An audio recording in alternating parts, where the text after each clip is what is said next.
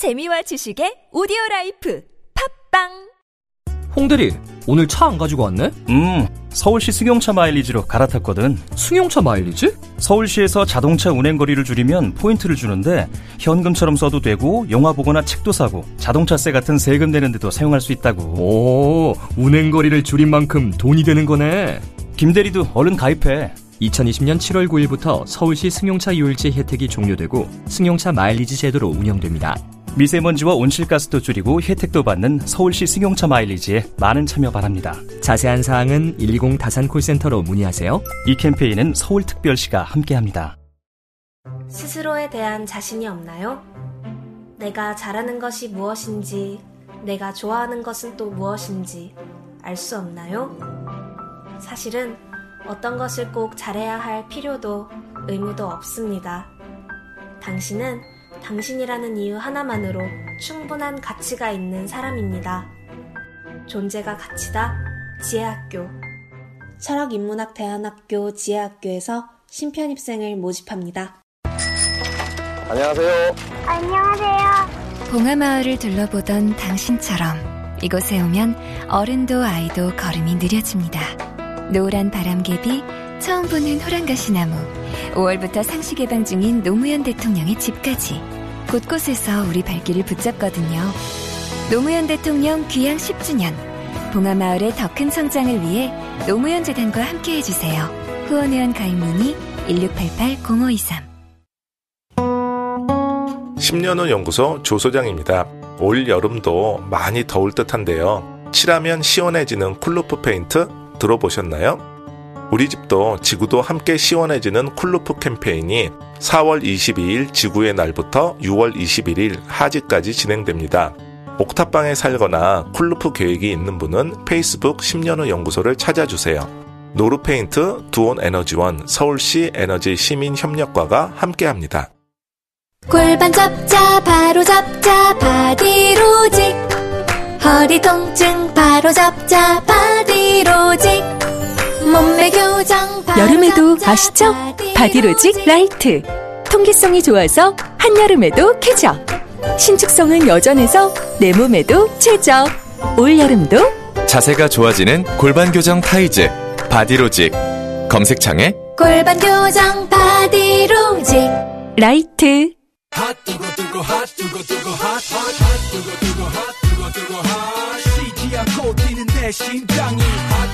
아 뜨거. 네. 문자가 아무리 많이 와도 근데 아 뜨거 하지 않는 분입니다. 네.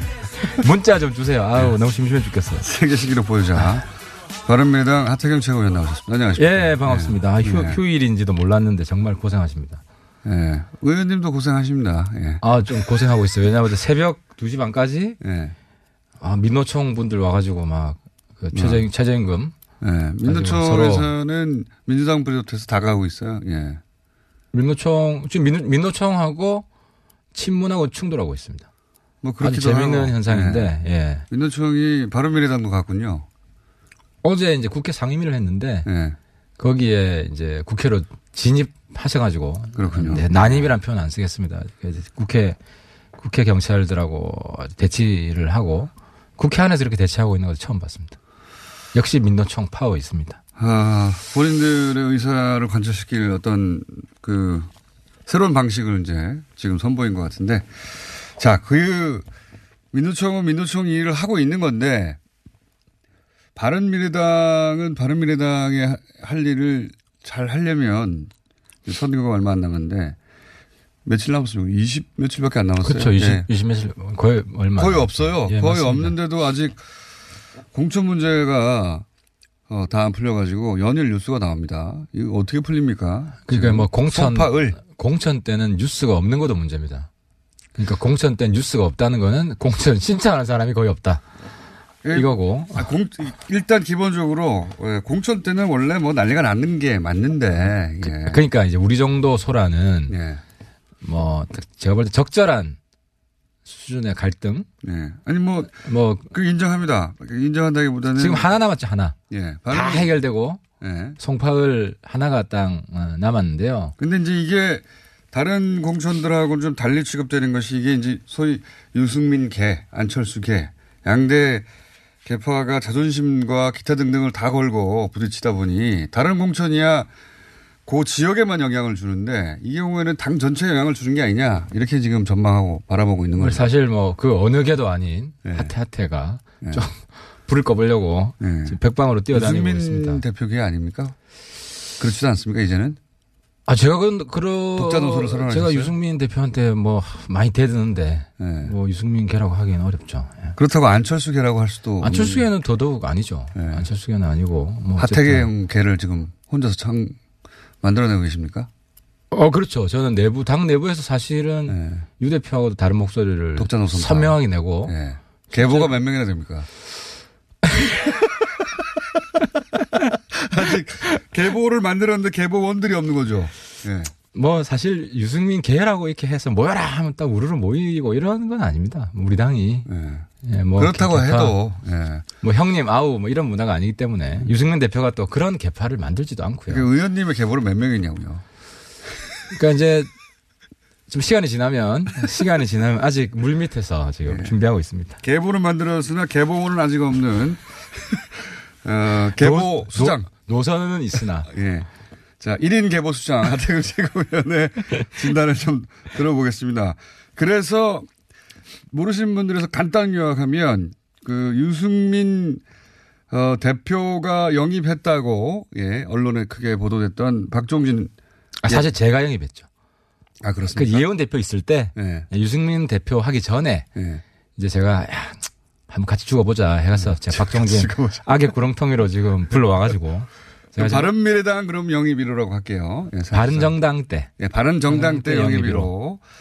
그래서 이제 그 상징성도 있어서 어, 유승민 대표 입장에서는 게다가 어, 공정하게 경선을 통해서 확정할 후보로 이제 박종진 예비 후보가 보였는데 여기 안철수 어 안철수 위원장 쪽에서는 그러니까 국민 국민의당 쪽에서 오신 분들 다섯 분 공천위에 다섯 분 절반이죠. 그래서는 박종진 의원으로는 3위밖에 안 되고 어 손학규 지금 선대위원장 정도가 나서줘야 된다. 공- 전략 공천해야 된다.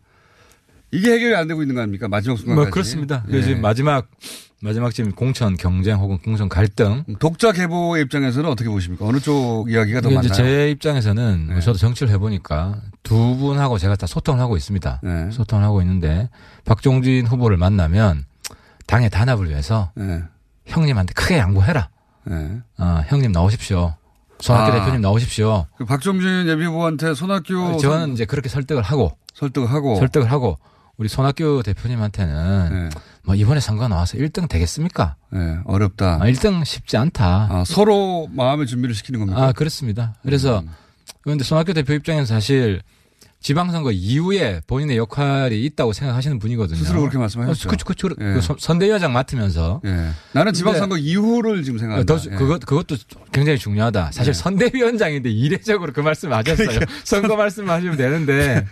그러니까 좀. 근데 어쨌든. 선대위원장인데 선거 이후에 내가 역할을 하겠다고. 예. 선거도 역할을 하겠지만. 예. 그래서 이제 손학규 대표님한테는 그러니까 저 소시 안철수 안철수 후보나 어 이제 몇 분들은 박종진 후보보다는 손 후보가 훨씬 경쟁력이 강할 것이다. 네. 이렇게 판단해서 경쟁력이 더 있을 수도 있습니다만. 아, 있을 수도 있어요. 예. 근데 이제 저는. 만약에 이번 선거에서 어 1등을 하지 못하면 네. 1등할 가능성도 있지만 제가 볼 때 가능성이 그렇게 높지는 않다. 뭐 이렇게 네. 손학규 그러면은 위원장이 타격이 클 것이다. 아, 그렇죠. 지방선거 이후에 역할이 없을 수도 있다. 양쪽 모두를 이렇게 마음의 준비를 좀 시키시는 거네요. 양쪽을 압박하고 있죠. 그러니까 압박이 될까요? 저는 그래서 문 대통령 심정이 이해가 됩니다.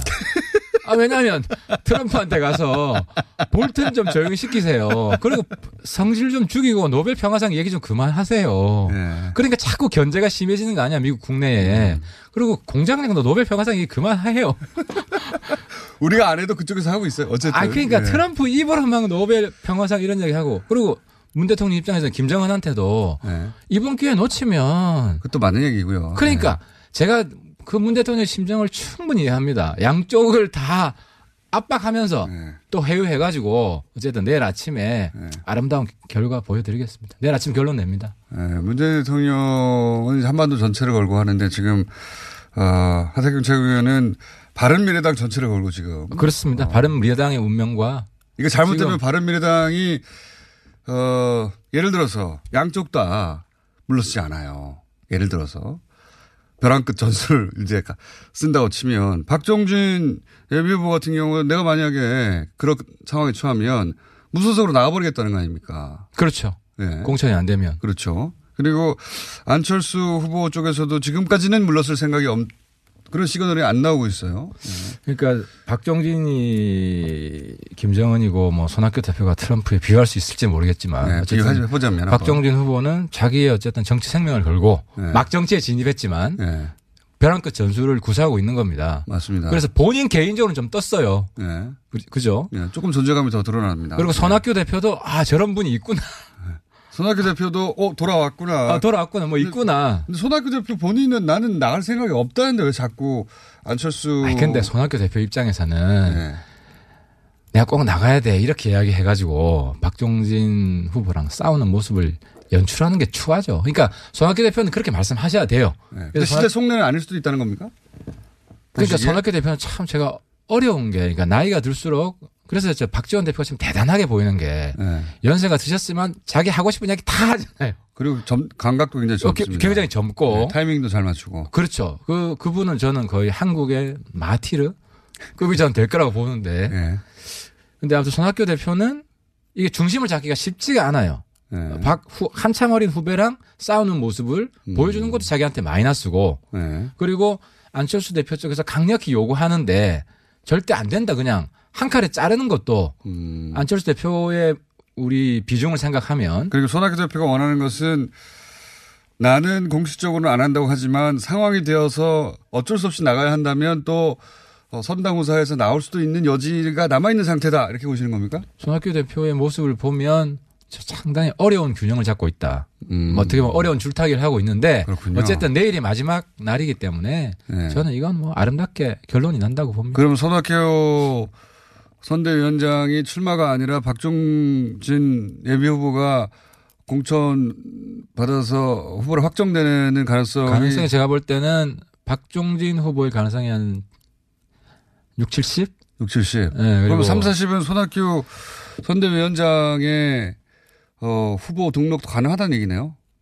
왜냐하면 내일 최고위에서 결정을 하면 예. 그렇게 결정을 하면 물론 박종진 후보가 그랬을 때 무소속으로 나올지 예. 그냥 양보를 할지는 또 두고- 봐야 됩니다. 두고 정치는. 생물이니까. 두고 봐야 하는데. 네, 근데 어쨌든 뭐 지금으로 봐서는 박종진 후보로 될 가능성이 더 높지 않나. 최고위, 그러니까 지금 이제 공천위원회에서는 5대5라서 결론이 계속 안 나오고 있는데 최고위의 어떤 새 균형은 5대5가 아닌가 보죠? 아 최고위에서는 네. 아까 뭐 제가 말씀드렸지만 여기도 예를 5대5 들어 아닙니까? 100% 유승민 시키는 대로 하고 예. 나머지 100% 안철수 시키는 대로 하고 이러면 않기 5대5가 때문에. 되겠지만 아, 숫자는 5대5인데, 아 그죠 왜냐면 국당 출신 네. 그50% 5대5 맞습니다. 네. 출신은 네. 근데 뭐 출신이 중요한 게 아니라 분위기가 어, 자기 소신대로 하기 때문에 충분히 타협이 가능합니다. 자기 소신대로 해서 끝까지 5대5 되면 최고위에서 결론 안날 수도 있는 거 아닙니까? 지금까지 보면은 뭐, 아, 지금도 예를 들어 뭐 이준석 노원도 예. 어쨌든 결론이 났잖아요. 사실상 그 노원이 어떻게 보면 더 힘들었어요. 왜냐하면 거기는 안 후보 지역구거든요.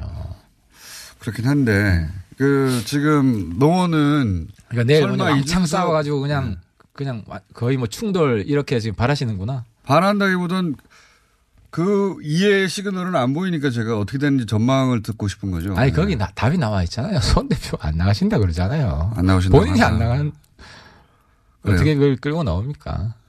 그, 아, 김정은 본인이 비핵화 안 한다고 하면 어떻게 할 수가 있어요. 근데 안철수 후보 쪽에서 그 국민의당 쪽에서 계속 얘기하는 걸 보면 뒤에서는 조금 다른 얘기를 하고 있는 게 아닌가 싶어요. 아니 왜냐하면 이제 이게 시간 이야기라고 음. 후보 등록을 24일, 25일까지는 해야 됩니다. 그래서 결론을 어떤 식으로든 내야 되기 때문에 그러니까 우리가 지금 최고위에서 거의 암묵적으로 합의한 게 뭐냐 무공천은 없다. 네. 그거 말이 안 되죠. 어, 무공천 없다. 네. 죄송합니다. 아니 누굽니까? 제 전화가 아닙니다. 예. 네 죄송합니다. 아마 전화를 받고 누군가가 그게 아니야 라고 지금 긴급하게 전화한 거 아닙니까 혹시? 무공천은 없다. 그리고 그손 아니면 박 둘 중에 하나다. 그건 뭐 너무 당연하고요. 아, 그러니까. 근데 이렇게 여쭤볼게요. 그러면 박종진 어, 예비 후보가 공천 확정된다면 예. 그나마 어쨌든 절타상 하자가 전혀 없고 그렇죠. 예. 그렇죠. 예. 결국은 손학규 위원장 같은 경우도 그렇게 확정됐다면 내가 내가 지금 급으로 보나 또는 뭐 명분으로 보나 접을 수 있어요. 당연히. 음. 거꾸로 될 경우가 문제 아닙니까 지금 오히려 손학규 위원장이 만약에 전략 공천이 됐다는 얘기는 안철수 그러니까 그 네. 전제 조건은 예를 들어 손학규 대표가 박종진이 무소속으로 나가는 게 확실한데 출마하겠습니까? 그거야 모르죠 또. 아니 손 대표는 네. 박정진 후보가 무소속으로 안 나가고 예를 들어 박정진 선대위원장. 제 말은 손학규 위원장으로 하기로 내일 결정해 버렸어요. 어떻게 됐든 간에. 아니 만약에. 우리가 결정을 할때 네. 그거 뭐 멀리 있는 사람도 아니고 북한에 있는 사람도 아니고 박정진 다 예비후보- 의사 확인을 하고 예비후보 불러가지고 네, 다 의사 확인하고 그, 때 박정진 예비후보가 나 그러면 알았어 주저앉을게 이렇게 할 리가 있나요? 아니 그래서 제가 확률적으로 보면 박 후보가 될 가능성이 6, 70%라 하는 거죠. 그럴 리가 없기 때문에. 아, 예. 예. 손학규 대표가 후보로 되는 경우는 박종진 후보가 내가 선대위원장 하겠습니다. 내 사무실, 내 스태프 다 도와드리겠습니다. 음. 이런 전제 조건이 돼도 손 대표가 저는 출마 결심할 수 있을까? 그런 그런 생각. 그러니까 어느 한쪽에 됐을 때 피해가 어, 박종진 후보가 됐을 때보다는 손학규 위원장이 됐을 때가 더 피해가 크니까 아무래도 어, 보시기에는 박종진 그리고 그런 걸 손 대표가 잘 알고 있고. 손 대표가 나갈 수도 있다고 생각하는 이유는 저는, 에, 그러니까 물론 본인이 직접 나간다고 자기 입으로 말할 수는 없지만 어쩔 수 없는 상황이 되면 그런 모양새 끝에 나갈 수 있다고 생각하는 게 손학규 위원장은 지방선거 이후를 말씀하셨잖아요. 그럼 지방선거 이후라는 건 지방선거가 끝나면 유승민 대표가 계속 대표를 하기 모양도 잘 안 나니까 이제 물러설 것이고 안철수 후보도 후보하다가 서울시장 후보하다가 갑자기 대표가 된다는 것도 말이 안 되고 당선이 되든 안 되든 마- 마찬가지고 그럼 남는 사람이 손학규 위원장밖에 없으니 손학규 위원장이 바른미래당의 당대표가 될 가능성이 높은데 어 그럴 때 힘을 좀 더 받자면 결국 그러니까 이제 의원이 원내 지- 들어가야 힘을 좀 받으니까 아 그러니까 그거는 예. 손학규 대표님이 지방선거 이후에 네. 예, 당을 당 대표가 되기 위해서는 출마를 안 해야 됩니다. 오히려 안 해야 된다고 보십니까? 어, 그렇지. 출마를 해서 아, 그- 당선 가능성이 그렇게 높지 않다고 보기 때문에 그렇게 말씀하시는 거죠. 예. 지금 당선되면 좋은 거죠. 아니, 지금. 합리적으로 볼때 네. 지지율이라는 건 숫자로 나오는데 아직까지는 네. 물론 뭐 기적이 일어날 수 있겠지만 손학규 전 대표 포함해서 지지율 한번 돌려보셨을 거 아니에요, 당내에서. 아, 그거 꼭 돌려봐야 합니까? 아, 지금 뭐 전국적으로 민주당 뭐 압도적인데. 그래도 돌려보긴 해서- 하셨죠, 당내에서. 아니, 우리 당에서는 안 돌려봤어요. 안 솔직히 안 돌려봤어요? 예. 그거 저는 안 돌려봐도 압니다. 아, 2등은 할 수 있겠죠. 근데 만약에 손 대표가 3등? 아, 뭐, 그- 뭐 여러 가능성이 있는데 경우에 따라서. 네. 아슬아슬한 2등까지는 모르겠는데 만약에 좀 아, 차이 그렇죠. 나는 2등이라도 하- 하게 되면. 예. 그렇죠. 차이가 뭐 더블 스코어가 난다거나 아니면 당대표로서의 지도력 더 떨어질 3등을 것이다. 했다거나 그러면 이번 지방선거로 손 대표 정치 생명 끝이에요. 그렇게 보신다. 네, 그래서 당 대표가 되기 위해서는 나오 나오셔서 결론 안 나오고. 나서 다시 한번 얘기하죠. 한 가지 더. 네. 이게 이제 언론이 원래 이런 이슈를 좋아해서 예. 뭐 진수희 전 의원이 통합을 뼈저리게 후회한다 음. 이런 말 이런 말 하는 분들이 몇 분씩 있으니까 또 언론은 이런 것도 좋아하잖아요. 그래서 음. 보도하는 측면이 있습니다만 그걸 감안하더라도 통합을 후회한다는 목소리가 나온다는 거잖아요. 안에서. 안에서 예. 뭐좀 나와도 이상하지 않죠. 뭐 지금 우리 당이 어렵잖아요. 왜 그렇습니까? 근데 입으로 얘기를 해야 돼요. 그러니까 예. 이제 지금 중요한 거는 현실은 현실이고 이 현실을 기반으로 이제 어떻게 타개할 거냐. 다들. 다들 그 예. 고민을 하고 있는 거죠. 그리고 그러니까 사실 우리 당 지지해 주는 분한테 죄송하고 지지율이 더 낮은 것만. 가지고 이렇게 후회한다는 말이 나올 것 같지는 않고 살짝 아 당내 공천 갈등 공천 갈등 때문만 이런 겁니까? 지금 뭐 그거 아니면 우리 내부 갈등이 뭐 크게 있습니까? 그러니까 공천 갈등을 겪으면서 이제 심적으로 네. 서울시당 그러니까 이제 이게 공천하다 보면 언론에 나는 거는 큰 공천 갈등만 나오는데 네. 구의원 뭐 해서 맞습니다. 작은 공천 가- 갈등이 굉장히 많습니다. 그게 더 커요, 사실은. 사실 이- 네. 이번에 진주 위원장은 서울시당 위원장 하면서 서울시에 네. 구의원, 시의원 다 지금 하나하나 이게 문제가 되고 왜냐하면 후보들이 경합하는 데는 다 자기가 후보가 되고 싶어 해요. 당연하죠. 예. 그, 그 가운데 마음고생이 굉장히 심하셨어요. 그, 그 후보들이 결국은 국회의원 선거를 도와줘야 되는 사람들이니까요. 나중에. 그렇죠. 그래서 만약에 그 지역에. 서울 지역은 이제 당협위원장들도 다 두 분 있는 경우가 많습니다. 네. 그러니까 경쟁이 가장 치열하고 네. 가장 마음고생이 심했죠. 그러니까 국민의당에서 오신 분들과 그렇죠. 바른당에서 오신 분들이 그 중에 누가 구의원 시원이 되냐에 따라서 국회의원들이 그 지역에서 2년 후에 뛸 때 내 사람이냐 아니냐. 자기 세- 세력이 달라지죠. 그러니까요. 만약에 그렇습니다. 2년 후를 생각한다면 그러니까 친박 친이 뭐 싸움 하는 거나 네. 뭐 거의 비슷하죠. 네. 근데 지금 그 2년 후 선거를 도와줄 사람들이 세팅되는 과정이었기 때문에 어, 진수희 전 의원 같은 경우에는 그걸 워낙 많이 겪다 보니 이렇게 음, 어, 그래서 많이 좀 힘들어지셨고 또 그래서 이제 좀 너무 힘드니까 공천 다 끝났거든요 서울시당은. 네. 그러니까 이제 좀 뭐 쉬시겠다. 서울시장은 반반 됐습니까 결과적으로는? 어 그건 자세히 모르겠습니다. 근데 이제 거기까지 안 챙기시는군요. 어차피 해운대니까. 아이 우리 다 다 뭐 결과 이제 문제는 서울시당에서는 그렇게 시끄럽게 하는 분이 없다 지금. 네. 어쨌든 반반 정도 됐나요 결과적으로는? 어 소- 솔직히 모르겠어요. 네. 그 사실 알기 어렵고 왜냐하면 그 구의원 하시는 분이 뭐 내가 안철수 개야 내가 유승민 개야 그런 그런 걸 안 하죠. 그렇다 하더라도 누구를 통해서 글로 들어가냐. 그게 하여튼 하나도 안 중요합니다. 네. 정치 하시다 보면 자기 당선이 중요하고. 그러니까요. 해운대만 잘 챙겨놓으면 되니까. 아 왜냐면 자 양쪽 다 끌어안아야지 후보 됐으면. 아니 양쪽 다 왔다 갔다 하시면 버림받을 수도 있습니다. 나중에. 아니 후보가 됐으면 다 표기 때문에. 아니, 의원님이요. 제 말은. 아 제가. 네. 아니 그러니까 저는 크게 던지는 겁니다. 양쪽을 다 포용하려고 노력하고. 그러다가 버림받을 수도 어 있죠. 그러니까 예. 거기서 완전히 개밥이 도토리가 될 수도 있고. 아니면 정말 월척을 잡을 수도 있고. 갈 곳이 뉴스 공장밖에 없어질 수도 있어요. 그러면 뉴스 공장에서도 안 불러주겠지.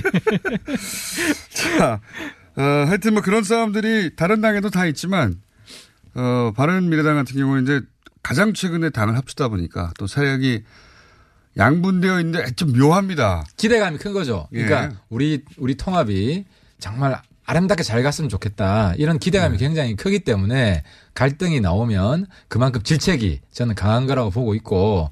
근데 이제 말씀드리는 거는 어, 다 됐다. 다 풀렸고 하나 남았다. 거의 끝났다. 어, 하나 네. 남았다. 그 말씀을 드리는 겁니다. 이게 두 당이 참 묘한 게 제가 볼 때도 숫자는 국민의당이 더 많아요. 예. 당연히. 국민의당이 20여 명이고. 근데 거기는 초선이나 비례가 많아요 또. 지역구 숫자는 뭐 네. 저희들이 많고 그죠? 그러니까요. 선수로 보면 저희들이 굉장히 높아요. 바른미래당은 다 재선 이상입니다. 예, 맞습니다. 좀 싸워본 사람들이죠. 네, 국회 어떻게 돌아가는지 아는. 그래서 이렇게 부딪, 숫자로는 지는데 이렇게 부딪히면 그래서 팽팽한 아, 세력 균형이 그러니까 이제. 의원들은 네. 많이 좀 융합이 됐죠 지금은. 그래요? 예, 많이 융합이 됐죠. 그렇게 보이지는 않던데. 어, 그래서 제가 때로는 유승민 대표 만약에 이제 최고위 내에서 네. 서로 다툼이 있으면 언제는 유승민 대표 편 들 수도 있고 언제는 또 박수선 대표 편도 들고 그래요. 알겠습니다. 그런 숫자는 차이 나는데 선수나 경험으로 팽팽하게 서로. 음. 그러니까 바른미래당 입장에서는 어, 숫자는 적어도 뭐 협상력이나 정치력이 어, 그 잘 모르고 하는 소리 같다고 말할 수 있는 거고. 아, 이게 뭘 모르고 계속 하시는 말씀인데, 이게 이제 끝까지 바당 출신은 바당 우리는 하나, 네. 저쪽은 끝까지 국당 하나, 이런 구도가 아니에요. 그래요? 예. 그렇게 알겠고요. 어차피 계보도 없는 분인데. 1인 계보, 예, 1인 계파. 이 단일화 얘기는 왜 나오는 거죠? 무슨 단일화? 그 안, 뭐 김문수 후보가 단일화 얘기하고 안철수 그러니까 후보가 이제 유승민 얘기하고. 대표의 장점이자 단점인데, 네. 유승민 대표가 단일화 이야기한 역사는 굉장히 깁니다. 근데 김문수 후보가 단일화 얘기하는 건 혹시 유승민 대표하고 교감이 있는 겁니까? 아이, 그 교감을 하겠습니까? 그러니까 유승민 대표는 네. 지난 대선 때 우리가 그렇게 욕했는데도 남경필 그때 후보하고 네. 경선할 때도 그때는 단일화 안 된다는 거였잖아. 아예. 아니 유승민 대표는 보수 후보 단일화 하자 그랬지. 아, 나중엔 하자 그랬죠, 참. 아 처음부터 하자 그랬어요 보수 후보 단일화.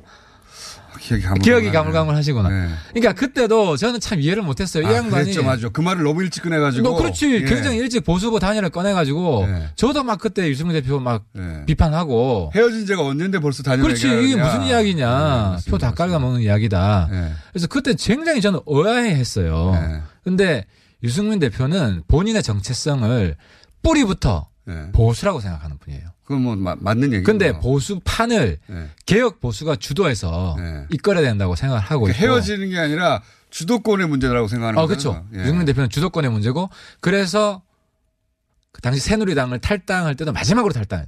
끝까지 맞죠. 탈당 안 해야 된다. 맞습니다. 김무성 의원이 끝까지 끌고 나왔죠 마지막에. 어, 그렇죠. 예. 근데 이제 이런 유승민 대표의 신념은 변함이 없어요. 예. 그러니까 지금도 보수 후보 단일화를 예. 요번에도 한, 한 두 달 전에 처음 꺼냈죠. 그래서 거의 뭐 몰매를 맞았죠, 우리 당에서. 김문수 후보가 갑자기 얘기를 꺼낸 게 혹시 그거 관련 있는 얘기입니까? 없어요. 관련은 전혀 없고요.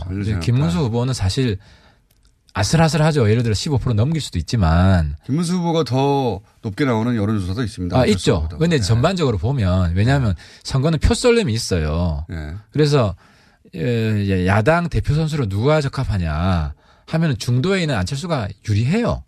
근데 중도는 또 직접 이렇게 이제 판이 한쪽으로 확 쏠릴 때 내가 꼭 나가서 투표해 줘야 되겠다는 생각이 좀 약해요. 그렇지 아니, 그게? 아니고, 예. 이게 이제 지금 전국에 다 있잖아요. 전국에 지금 우리 후보들이 거의 네. 뭐 두세 군데 빼면 다 나왔어요. 그러면 보- 후보 만약에 단일을 하자고 하면 예. 서울 빼고는 전부 다 한국당 후보가 다 이길 거 아니에요. 그렇겠죠. 그죠? 네. 근데 이제 서울은 김문수, 그러니까 김, 만약에 오세훈이나 이런 좀 중도에 있는 사람이 나왔으면 몰라요. 예. 근데 김문수는 너무 기퉁에 지금 있는 거라. 그동안의 발언 때문에. 네, 예. 태극기 부대였기 네. 때문에. 그러니까 중간에 있는 분이 도저히 김, 그러니까 김문수 확장성 제로. 그렇게 보신다. 네, 그래서 김문수 후보는 실제로 15% 이하일 가능성이 가능성만 따지면 안 후보에 비해서 훨씬 높고 그리고 표썰림이 있을 때 바른 바른미래당의 주장이죠. 예, 자유한국당. 아, 그리고 김문수 후보는 다르게 주장할 수 있지만 네네. 근데 그래서 김문수 후보는 아름답게 들어가고 싶은 거예요. 아 속내는 어, 저 제가 볼 때는 끝까지 완주하는 게 아니라 어 3위가 되고 15%도 안 돼서 보, 보조를 못 받을 것 같아서 중도 포기 할 생각이 있는 상태이기 때문에 이런 얘기를 하는 것이다. 그러니까 김문수 지사도 경기도 지사도 두 번 해보고 할 거 다 했잖아요. 네. 그죠? 그럼 이번에 순위가 나와서 순위가 나와서 만약에 3등이 되면 김문수 후보 정계 은퇴해요. 음, 그런 위험 때문에 그렇게. 어, 그렇죠. 이렇게 했는데 너무 이러잖아요, 지금. 만약 뭐. 김문수 후보가 2위를 하고 안철수 후보가 3위가 되면 똑같이 안철수 후보도 정계 은퇴입니까? 그런 압박을 받을 수 있죠. 근데 네. 이제 제가 예- 제가 구할 겁니다. 막 그런 근데 그런 상황 안 올 거라고 보는데 구해내신다는 거는 안철수 후보의 지지를. 네. 아니 그게 아니라 이제 안철수 후보가 네. 어려운 바른 미래당을 위해서 던졌잖아요. 그것만이라도 큰 희생이라고 보는 것이고 지난번에도 위해 던진 거 아닙니까? 아니 본인을 위한 거면 쭉 쉬시는 것도 괜찮죠. 다음 대선 그러니까 대선까지도 총선- 어쨌든 총선에 예. 어쨌든 이 단일화 김문수 후보 쪽의 단일화 그러니까 동기가 다른 거죠. 그래서 포기를 전제로 하는 것이다. 안 후보 쪽에서는 네. 그냥 표를 모아 달라. 음. 이게 훨씬 유리한 지금 전략인 거죠. 만약에 두 분이 안철수 김문수 만약에 단일화가 김문수 안철수 단일화가 이루어지면 안철수한테 딱히 이렇게 물리적 단일화가 이루어지면 그건 딱히 좋은 게 아닐 수도 있으니까. 안 줘서 안 좋아요. 예. 왜냐하면 원망 다 듣고요 전국에 예. 특히 호남 쪽 후보들한테 원망 다 듣고 또 명, 명분이 없어요. 예. 실리도 크지 않고 이제 바른미래당 쪽의 해석입니다. 예, 자유한국당은 다르게 해석할 수 있는데 어쨌든 그러면 실제 김문수 후보가 끝까지 뛸 가능성 단일화 없이 혹은 중간에 어 기본적으로 어떤 조건을 걸고 단일화할 가능성 어느 쪽이 더 큽니까? 조건을 걸고 단일화할 가능성은 제로고요. 예. 어, 그럴 가능성은 없고 물론 유승민 대표는 계속 뭐 내 신념은 똑같다고 할 것 하지만 예. 그걸 최고위원회에서 의결에 붙이거나 이런 일은 일어나지 않습니다. 음. 그리고 이제 김문수 후보가 굉장히 좀 어려울 겁니다. 갈팡질팡할 겁니다. 시간이 갈수록. 마지막 순간에는 포기할 수도 있다고 지금 전망하시는 거네요. 그래서 명분 있게 물러가는 이런 뭐 그림을 그릴 수도 있다고 봅니다. 바람이었습니다. 한 가지만 여쭤보고 끝낼게요. 다 끝났는데 풍계리 북한이 지금 답변을 안 하고 있는데 우리 취재단이 베이징까지 갔는데 북한으로 들어갈지 뭐 안 들어갈지 뭐 오늘 못 들어가도 혹여 내일이라도 들어갈지 전망이 잘 안 되는데 어떻게 전망하십니까? 트럼프랑 관계가 안 풀리면 못 들어갑니다. 근데 그게 어, 트럼프하고 정상회담은 오늘 한국 시간으로 새벽, 내일 아침 돼야 뭐, 그- 그리고 자세히 내, 내용도 안 나올 것 같은데. 그러니까 어떤, 지금 예. 지금 시점은 반드시 정상회담이 될 것이다 라고 확신하기는 좀 어려운 상황 인것 같습니다. 한 100%에서 한뭐 90% 정도 그렇죠. 떨어지긴 했죠. 예, 예. 떨어졌죠. 그래서 아무튼 저는 문재인 대통령 굉장히 지금 처지가 어려울 거라고 보는데 이럴 때 꽃이다 이러면 안 된다는 봐. 네. 그건 맞습니다. 우리가- 아, 예. 그러니까 우리가 어쨌든 문 대통령 힘내라 하고 네. 지금 누구나 어렵다고. 근데 비핵 평화를 해야 되는 것이고 지금 지금 상태를 갈등 상태를 유지해서는 안 되고 풍계리 북한이 뭐 그동안 불만할 수 있는 여- 여러 가지 요인이 있다는 걸 인정하더라도 풍계리는 우리 지단이 들어가긴 들어가야 되는 거 아닙니까? 늦게라도.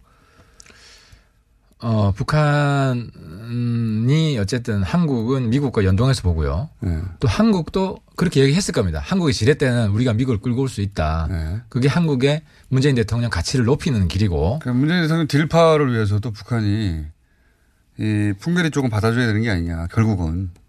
그렇게 얘기하지 마세요. 나, 나중에 또 김정은 욕해야 돼요, 그럼.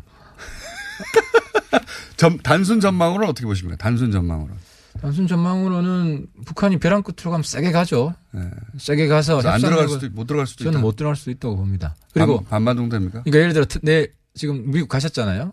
그럼 뭐 이야기를 트럼프 쪽에서 어, 김정은- 네. 미국 쪽에서 나오는 시간을 보면서 결- 결정. 아, 결정할 거다고 봅니다. 알겠습니다. 자, 어, 아무튼 문재인 대통령 힘내세요. 예, 그러면 똑같이 제가 말씀드리겠습니다. 어, 하태경 의원님도 힘내시고, 예. 고맙습니다. 아우 이- 이런 이야기 처음인 것 같네. 네. 뭐 이렇게 화기애애하니까 문자가 많이 안 오잖아요. 이렇게 하겠습니다. 바른미래당의 바른미래당의 하태경 최고위원이었습니다. 감사합니다. 예, 부처님 오시나 잘 보내세요. 오늘 녹음 끝나고 한 잔? 술 끊는다며. 새해가 되면 술 끊겠다는 결심들 많이 하시는데요. 네. 쓸데없는 짓 하지 마시고요. 네, 술 친구미 있잖아요. 아니 다들 술자리만 있으면 오라고 난리잖아. 술친금 들고 가야지. 술친금을 그렇게 퍼주니까 부르지. 술친금이 있어야 술자리가 오래 간단 말이야. 내 친구들이 전부 다 술친금 인정했어. 오빠도 한 잔 콜? 그렇다면 가지야.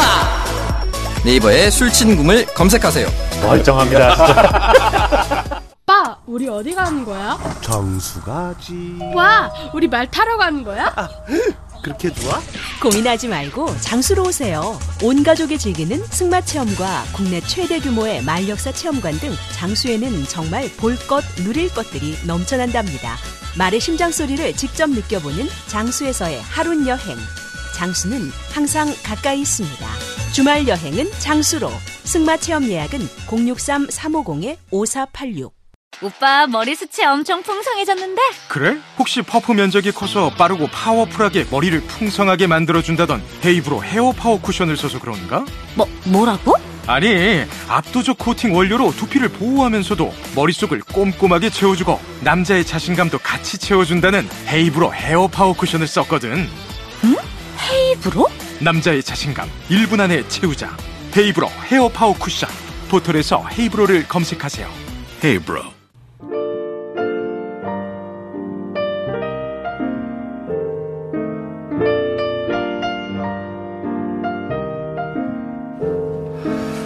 불친절한 AS. 어, 아마도 영상으로 보신 분인가 봅니다. 네. 파마를 새로 하셨나 봐요. 가르마가 바뀌었네요. 네, 아닙니다. 반대쪽으로 누워졌어요. 자, 휴일에 편안하게 예, 뉴스 공장 들으니까 좋긴 한데 내용이 아, 자불안석입니다. 예. 많은 사람들이 그렇습니다. 네. 남북 정상회담, 북미 정상회담 이루어지는 순간까지 계속 예, 불안하겠죠. 그 외에 한미 정상회담 성공을 기원한다는 문자 많이 왔습니다. 모두의 마음이 비슷합니다. 아주 극소수 제외하고. 예. 근데 극소수 뉴스가 너무 많이 나와요. 여기까지 하겠습니다.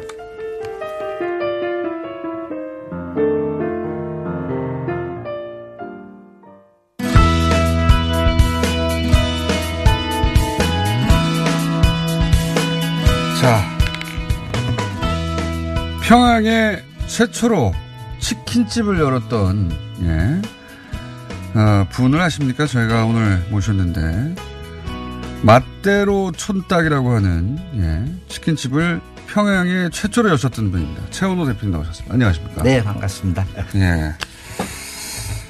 그 남쪽에서 평양에 가가지고 치킨집을 열었다는 이야기는 제가 처음 들었어요, 최근에. 네, 벌써 이제 오픈한 지가 10년이 넘었습니다. 예. 10년이 넘었고, 그럼 처음으로 더 들어갔어. 10년이 넘었다면 2000년대 중반이라는 얘기네요, 그죠? 2007년 6.15 때 맞춰서 제가 오픈을 시켰습니다. 아, 그래요? 네. 처음 북한에 가서 치킨집을 열어야 되겠다는 생각을 어떻게 하신 겁니까? 제가 26년 때 예. 에, 치킨하고 닭 유통, 가공, 수입을 할, 하- 사업을 하- 서울 강서구에서 하고 있어요. 네. 그래서 그 당시 남북 관계가 상당히 좋아져 가지고 대표님 마이크로부터 너무 네. 멋입니까? 네. 멋입니다. 네. 네. 그래서 남북 관계가 좋아져서 어차피 제가 수입하던 닭을 미국이나 브라질, 태국, 중국에서 수입을 많이 해왔어요. 음. 그러면 어차피 북한에 있는 닭을 수입해 오면은 네. 같은 민족으로서 네. 달러가 미국으로 갈 걸 북으로 가면 같이 경제가 좋아지니까 음. 그런 차원에서 평양에 가서 닭을 수입하면 어떨까 해서 처음에는 네. 부- 북한으로부터 닭을 수입하려고 네. 수입하러 평양에 2005년 11월에 처음 네. 일주일 방북을 해서 시장 조사를 하러 들어갔는데 마침 북쪽에도 그 AI 조류독감이 터져갖고 수입할 수 있는 상황이 안 되더라고요. 아하. 그래서 아예 그냥 치킨집을 열어버릴까? 이렇게 바뀌신 거군요. 그렇죠. 제가 서울에서 프랜차이즈를 하고 있으니까 일단 쉬운 거부터 열자. 음. 내가 지금 어려운- 이미 네. 하고 있는 네, 그래서 제가 치킨 프랜차이즈를 하니까 평양에 치킨점을 하나 내야겠다는 생각을 바꿔버린 거죠. 그리고 나서 2차 또 방북을 한 거죠. 그렇군요. 북한에서 내가 남쪽에서 지금 치킨집 운영하고 있는데 북한에서 치킨집 한번 해보겠다고 했을 때 북한의 첫 반응은 어땠습니까? 처음에는 웃더라고요. 뭐 뭐하러 거창한 사업거리. 거창한 사업거리를 가질 줄 알았는데 조그만 식당 치킨집 하나 한다 그 네. 하니까 남북. 경협 해가지고 뭐, 뭐 제조업 큰 거 할 줄 알았더니 그렇죠. 치킨집 한다고 하니까 네, 그래서 저는 그렇지 않다. 네. 이 치킨 프랜차이즈는 어떤 자본주의의 꽃이지 않습니까? 네. 그래서 예, 저는 이제 그래도 꿈이 세계 최고 KFC나 맥도날드를 능가하는 브랜드를 만들고 싶고 그래서 우리 같이 민족이 합쳐서 예, 음. 한번 해보자. 음. 브랜드 뭐 키워보자 민족 브랜드 키워보자 하니까 거기서 긍정적으로 받아들이더라고요. 그때는 사실은 그 남북 분위기가 좋았고 정상회담이 또 곧 예정돼 있었기 때문에 그죠? 그래서 이게 잘 풀려가지고 뭐 어, 북미도 수교하고 지금과 거의 유사한 분위기죠. 예. 그때는 더 활발했어요. 지금보다. 지금은 이제 냉전이지만 그 당시에는 자유롭게 투자를 그렇죠. 많이 10년 들어갔어요. 가까이 그런 네. 분위기가 이어졌기 네, 때문에 DJ 정부와 노무현 정부로. 이어지면서 관계가 음. 상당히 좋아져 갖고 그래서 북한에 가서 네. 치킨집 체인을 하겠다고 했더니 처음에는 치킨동 하다가 네, 이제 점점 이해를? 해줘 갖고 네. 그래서 이제 2차, 3차, 4차, 5차 하면 왔다 갔다 하면서 상권 조사를 해야 하지 않습니까? 저는 네. 여기서 프랜차이즈 하니까 그래서 여러 군데 점포를 봤는데 다 제가 마음에 안 찼는데 마지막으로 본 게 평양에서 제일 요지 서울로 따지면 강남이에요. 네. 그러니까 그 평양특별시 모란봉구역 개선문동의 북새거리 개선문 그 유명한 지하철역. 예. 네. 북새거리가 북새통 사람이 많이 다닌다, 그래서 북새거리예요. 어, 명동 같은 데군요. 그렇죠. 예, 네. 그래- 그래서 그 전철역 있고 역세권이고 하니까 내가 그 자리가 딱 마음에 들었어요. 거기다 해서 이제 완전히 역세권. 예. 네. 리모델링. 전철 지하철 평양 개선문역 지하철역에서 바로 나오면 있고 바로 모란봉 공원이 바로 앞에 있습니다. 그래서 2006년에 오픈하셨다고요? 2007년 그거 오픈하는 작업이 공사하고 왔다 갔다 하는데 거의 2년 반 가까이 걸렸습니다. 오래 걸렸네요. 네. 그러니까 그 하나 만든다는 게 그렇게 힘들었어요. 그러니까 1호점이 이제 나, 앞으로 생길 프랜차이즈의 이제 모델이 돼야 되니까. 그렇죠. 평수는 얼마나 됐습니까, 그때? 한 한국 평수로 100평, 120평 정도. 오, 큰 프랜차이즈입니다. 예, 100평이면. 그러니까 투자가 많았어요. 그래도 저희. 그럼, 그럼 돈도 좀 많이 드셨겠네. 그죠? 저야 뭐 개인 사업을 하기 때문에 큰 자본 없지만 제가 이제 가지고 있는 건물을 담보고 아파트 담보를 해서 한, 저, 저한테는 크죠. 대기업한테는 작지만 한 5억 이상 들어갔다고 봐야죠. 5억 이상. 그래서 딱 냈어요. 네. 치킨집 프랜차이즈라는 게 북한에 없었을 테니까 그리고 닭을 해먹는 방식도 남북이 다른데 네. 그 우리가 이제 치킨집이 이제 그 맥주와 함께 발달해가지고 이제 맛이 굉장히 여러 가지로 이제 개발이 많이 돼 있잖아요. 네. 북한에서 반응이 괜찮았을 것 같은데 처음에. 상당히 예, 아주 성황리 잘 됐죠. 좋아하네요. 네, 가격은 그래서 때는 어느 정도? 가격은 이제 외화 식당이기 때문에 네. 서울 기준으로 제가 거의 맞췄고 이제 평양 내화. 아, 그럼. 비싸지 않습니까? 서울 기준이면? 그래도 그쪽 달러를 쓰는 분들이 많기 때문에 그거는 그렇고 예, 충분히 또 그러면 우리 있었습니다. 돈으로 만 원 이상 정도 그렇죠. 됐다는 한 말입니까? 마리 개념으로 보면. 네. 그러면 북한의 평균적인 소득 수준으로 보자면 만 원 이상이면 상당히 비싼 거 아닙니까? 많이 비싸죠. 그래도 많이 잘 팔렸습니까? 그럼요. 어, 그러다 돈을 막 쓸어 담으셨을 것 같은데 초반에는 그러면. 그렇게 되는데 예. 2007년 6월에 오픈해놓고 예. 2007년 12월 달에 정권이 바뀌지 않습니까? 그렇죠. 그러면서 급격히 냉각이 되기 시작해서 여기서 강하게 나가니까 예. 그러니까 내가 늘 얘기하는 거예요. 뭐 통일 대박이긴 하는데 예. 작은 치킨집 하나 못 지켜주면서 남한 정부나 북한 정부나 통일 얘기하지 말아라 그거예요. 민간인이 만드는 거야. 그 세트 예를 들어서 북한에만 있는 메뉴가 있었 그, 그 입맛에 또 맞아야 되니까. 아, 그 제가 개발한 메뉴가 이제 평양에가 있- 한 식당에 갔더니 네. 칠향 닭찜이라는 메뉴가 있었어요. 칠로. 일곱 가지 향이 있다 그래서 칠향이에요. 아, 칠향 닭찜. 네. 그래서 그 메뉴를 시켜서 먹어보니까 특이하더라고요. 그래서 어. 그 식당 지배인한테 얘기해서 레시피를 적어달라니까 아주 세밀하게 적어주더라고요. 어. 그래서 그걸 가지고 와서 네. 우리 메뉴화를 만들자 해서 제가 이제 어그 칠향 닭찜 오리지널 메뉴에다가 남쪽에 있는 이 안동 닭찜 네. 그거를 믹스시켜서 지금 만들어서 지금 판, 판매하고 있는데 또 손님들 반응이 좋고 지금도 그 서평양에서도 팔게 하고 지금 서울에서도 팔고 있습니다. 닭 튀김뿐만 아니라 닭찜도 파셨어요. 네. 아, 닭 닭으로 만드는 모든 네, 요리를 닭꼬치서부터 바베큐 그러니까 그쪽은 이 용어 자체가 네. 영어를 외래어를 안 쓰니까 내가 바베큐라고 하니까 그쪽은 닭구이. 어, 그럼 맞죠. 프라이드 치킨은 닭튀기. 맞죠. 그래서 여기서 전단지 만들 때도 그렇게 해서 다 올려보낸 거예요. 음. 그래서 닭도 튀기고 후러, 어, 네. 그다음에 찌, 찌기도 하고 어, 굽기도 하고 굽기도 하고 닭으로 만드는 거의 모든 네, 요리를 다. 또 맥주까지 생맥주까지 다 같이 치맥을 할 수 있고. 그래서 프랜차이 그 1호점이 생기고 나서 프랜차이즈도 만드셨어요? 그 이후로? 서울에서는 하고 있지만 평양에 1호점 하자마자 이렇게 냉각이 돼갖고 그래서 쪽박차게 된 겁니다. 그 이명박 정부가 들어서자마자 거의 남북 교류가 아, 거의 완전히 강하게 나가니까 그쪽에서도 강하게 강하면 부러지지 않습니까 서로. 그러면은 정부 들어서고 나서 기본적으로 대북 봉쇄 정책에 가까운 네. 정책이 펼쳐졌는데 그래도 조금씩 조금씩 이어지긴 하다가 그러다 이 저, 오이사 안전히 이제 그렇죠, 오이사 조치. 와갖고 네. 지금 경협 기업인들이 거의 다 아사 직전입니다. 그러면은 북한에 남아있는 가게는 어떻게 됐어요? 지금 현재도 잘 운영되고 있습니다. 아, 가게는 운영되는데 네, 여기서 물자가 못 올라가고 사람도 못 가고. 그러니까 북한이 자체적으로 운영하는 거군요. 그렇죠. 네. 이제는 네, 어차피 만들어 놓은 그 식당이기 때문에 그저 치킨집이기 때문에 그거는 어디- 가지 않지 않습니까? 아니 그러니까 가게하고 메뉴는 있지만 사장님하고 이제 상관 없어진 거 아닙니까? 그래도 계약서는 네. 제가 15년 그 계약서를 써 갖고 있는데 지금 답답하죠. 그러니까, 그러니까 2008년부터는 북한에서 예를 들어 송금이 안 되고 전혀. 송금도 안 되고 가지도 않- 못하고, 못하고. 교류도 못하고 아무것도 그, 못하고. 그날 그걸부터 10년이 지났는데 이제 예? 10년 지났으면 네. 계약이 얼마 안 남았네요. 물론 그렇죠. 그러니까 정부에서 아, 정당한 허가를 받고 네. 가서 정부에서 막아서 망했는데 정부에서 여태까지 1원짜리 보상커녕 우리는 그 당시 망하고서도 어디 가서 괜히 남북 경협했다 그러면 죄인 취급 받았어요. 지난 10년간은. 그럼요. 어디가 말하면 미친놈 병신 소리도 됐지. 그렇지 않습니까? 그런데 네. 지금 그나마 정권이 흥분하셔가지고, 예. 네, 조금 어 보상이라 해준다 그랬는데 또 그나마 지금은 10년 전 망한 놈들이 자료가 어디 있어요. 그렇죠. 다시 평양과 계약서 갖고 할 정도로 이렇게 통일부에서 강하게 나오는데 미치는 거예요. 그렇죠. 통일부 입장에서는 지난 10년간 기록이 없으니까. 근데 이제 그러면 북한이 또 이 경우에는 의지를 가지고 이 사람이 맞다라고 확인서라도 아, 다 있어요. 지금도 계약서는 있는데 계약서는 있는데 이안 주려고 하는 사람한테 못 당하죠. 지금 아. 생색만 내려고 하는 게 통일부 정책 담당자들이에요. 당장은 답답해 네. 답답하시겠군요. 진짜. 이쪽에서 맞고 저쪽에서 맞고 그 앞으로 경협 사업하는 사람들 이러면은 못 한다고 봐요. 지난 그러면 10년간 어 그 돈을 다 날렸고 그죠? 네. 예. 보- 보상도 받지 집도 못했고. 경매 날라가고 네. 지금도 월세 살고 있습니다. 어. 그러시군요. 원래 잘 만약에 쭉 이어졌다면 북한에 프랜차이즈가 많이 생겼겠죠.